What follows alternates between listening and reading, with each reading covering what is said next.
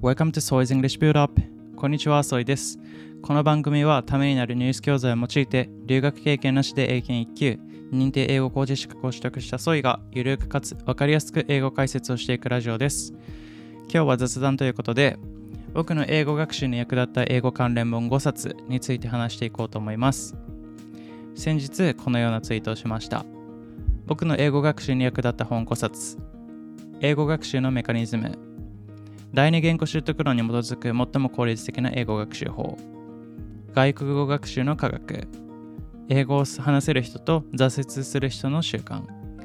英語に好かれるとっておきの方法。独学で英語を取得したいならまず間違いない本です。僕もこれらを読んで一気に伸びた。っていうツイートをしました。なので今回は、まあ、これについてね本を本というかまあ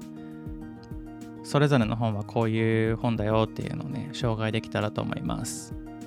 次。はい。まずですね英語学習のメカニズムですね。まあ、結構ねこの英語学習のメカニズムの本は、まあ、英語学習者とかねあと英語に携わる人仕事とかで、まあ、例えば英語の職員とか英語の先生とかねあとは英語を使って働く人とかね結構王道的な感じの本なのかなえー、これはですね、第二言語習得論っていうね、まあ、あの母国語、日本人だったら日本語以外の言語を習得するのに最も効率的な方法について研究している分野のことをね、第二言語習得論っていうんですけれども、まあ、それに基づいて、あの英語学習の方法を、えー、書いたり、あとは、まあ、第二言語習得論そのものについてね、あの説明したりとか、まあ、結構ね、その英語学習、英語について、あのー、ちょっと詳しく書いてる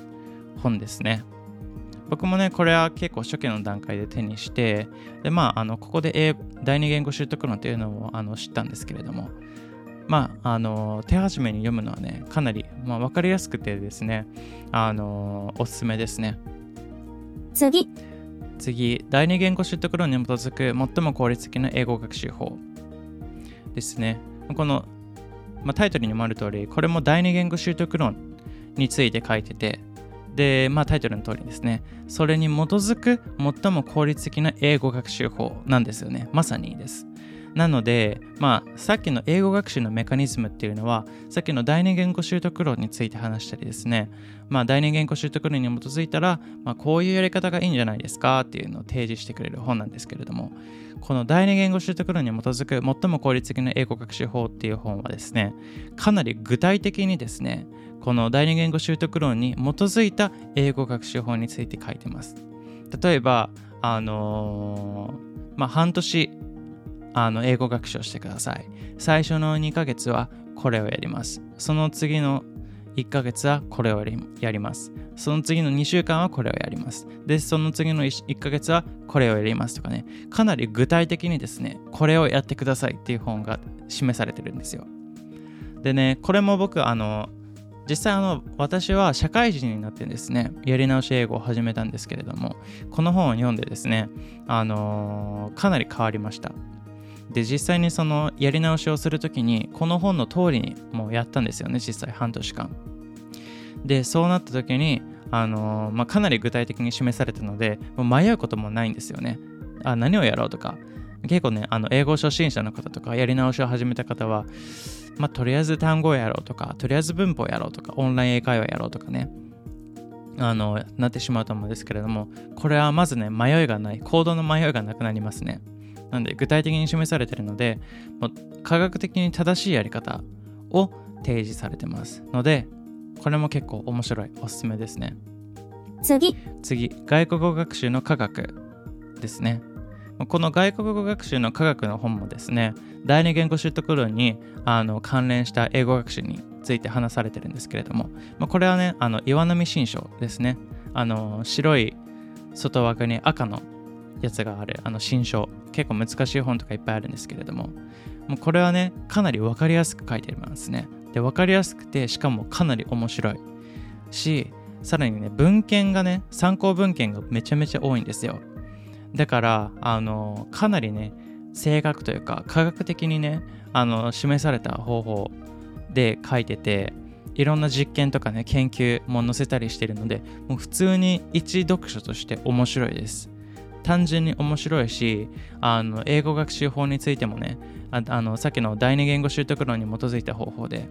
あの書かれてるのでめちゃめちゃ面白いですね。面白いし役に立つ。だからぜひねこの本読むときはあの赤ペン持ってですね あの気になるところとかあの役立ったところ今後使えそうだなというところどんどんどんどん線引いた方がいいです。めちゃめちゃためになる。面白い。次、で次。英語を話せる人と挫折する人の習慣ですね。これはねあのビジネス書なのかな。あのー1500円ぐらいするんですけれどもね。あのちょっと大きめの本で。最初の3冊、まあ、英語学習のメカニズムはちょっと大きめなんですけれども。最初のやつは新書なのでまあ本自体もちっちゃいんですけれども。これはねビジネス書としてかなり読みやすくなってますね。でまずあのこの著者がすごくてですね。あの国際秘書の方なんですよ。で国際秘書の方ですですね。あのまあ、もちろん英検1級持ってるしあとアジアでねナンバーワンというかアジアで初めてあの、まあ、国際秘書的な資格を取った方とか取ったりですね。あのいろんな資格をですね取ってます。なのであのとにかくねあの経歴がすごいんですよこの人。でその人が英語を話せる人と挫折する人の習慣っていうタイトルでですね英語学習についていろいろ書いてます。でここであの私が学んだというか、まあ、実践したのはですね音読なんですよね。でこの本もですねいかに音読が大切かっていうのを通ってましてですねあのーここで書いてあったのが確か1週間で同じ文章をずっと読み続ける。7日間ね。読み続けるっていう本を書いてて結構ねその音読をされてる方はどんどんどんどん新しい文章をね読んで数をこなすって感じの方も多いと思うんですけれどもここで書いてるのはとにかく同じ文章を1週間読み続けるのがおすすめですっていう感じで書いててまあ実践したわけですよ。で実践したらねもうほぼ暗唱できるくらいになっちゃうんですよね1週間もやったら。だから本当に英語がね染みつくんですよね。その新しい文章を読んでいくっていうのもいいと思うんですけれどもまあそれもねあの単語とか文法とかいろんな表現に触れることができるしでもね忘れちゃうんですよね新しい文章どんどんやっちゃうと。じゃなくて1週間とにかく同じ文章をやっていたらもう覚えれるし染みつくし英語の構造も分かりやすくなるし結構ねそのいいことがいっぱいあったんですよね。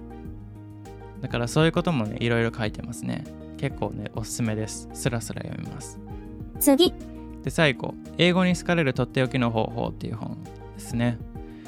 これはですね横山和さんっていうあの通訳者ですね。通訳者と翻訳家兼の方が書いててですね。まあこの著者の方もすごい方なんですけれども Twitter もやってますね。はいでこの方、まあ、この本はですね大体この方に関するあの、まあ、いかに横山和さんがあの今まで英語に携わってきたとかどういう英語学習の仕方をしたとか、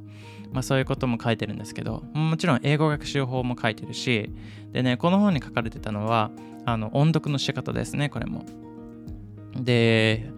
横山和さんが勧める音読の方法は1回で同じ文章を5回読むっていうことなんですよね。だからさっきのねあの英語を話せる人と挫折する人の習慣で書いてたのは同じ文章を1週間読むなんですけどこの本で書いてるのは同じ文章を1回で5回読むっていう感じなんですよ。まああの似てますよね結構。でまあ私はこれも実践したわけですよ。でそしたらめちゃめちゃ良かったです。もうねで私は実際にこの2つのやり方をダブルで融合させてですねあの同じ文章を1回で5回を週1週間やり続けたわけですよ。ずっと同じ文章をね。でそしたら本当にねあのもう覚えれるぐらいになるしめちゃめちゃおすすめだですね。でこの音読の方法はねもうぜひやってほしいんですけれども、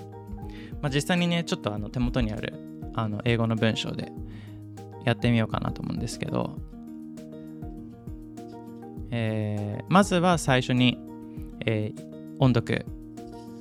Our team routed theirs, but I think it was just a fluke これは普通に音読で次、えー心を込めて音読する。Our team routed theirs, but I think it was just a fluke. はい。で、次。日本語を、えー日本語を想像しながら、えー訳しながら読む。Our team routed theirs, but I think it was just a fluke. これの意味としては、あの我がチームは相手に圧勝したけれども、ただのまぐれだと思うっていうことですね。はい。で、次。心音を強調しながら音読。Our team wrote theirs, but I think it was just a fluke. はい。これでより英語っぽい発音って感じ。なんか、Our team wrote theirs, but I think it was just fluke みたいなね。で、最後に、えースピードアップ、タイムトライアル。もう自分がなせる英語のスピード、限界までを引き出す音読。Our team wrote theirs, but I think it was just fluke. はい。これをね、あのーやるんですよ。で、私がやったのは、あの、ただの一文なんですけれども、これを一文章でやるので、1回でね、まあ、15分から20分ぐらいかかるかな。これをね、やってました。で、それをさらに1週間ずっと同じ文章でって感じで。っていう感じで、あの音読の方法とかね、英語学習法とか紹介してて、めちゃめちゃ面白いし、まあ、普通にね、読む文としても面白いし、ためになるっていう本でね、結構おすすめですね。はい、いかがでしたでしょうか？まあね、その英語学習について発信されてる方、まあ、それぞれね、おすすめの本とかあると思うんですけれども、私がおすすめするのは、まあ、この5冊。まずはこの5冊ということでね、紹介させていただきました。あの気になる方はね、概要欄にあのリンク貼っておくので、まあ、どういう本なのかなみたいなあの、ただチェックするだけとかでも大丈夫なので、まあ、あのよかったらね、見てみてください。結構ね、面白い本がいっぱいあるので、まあ、ね、よかったら参考にしてみてください。はい。平日はニュース教材での解説を行っていますので、よかったらまた聞いてみてください。それではまたお会いしましょう。バイ。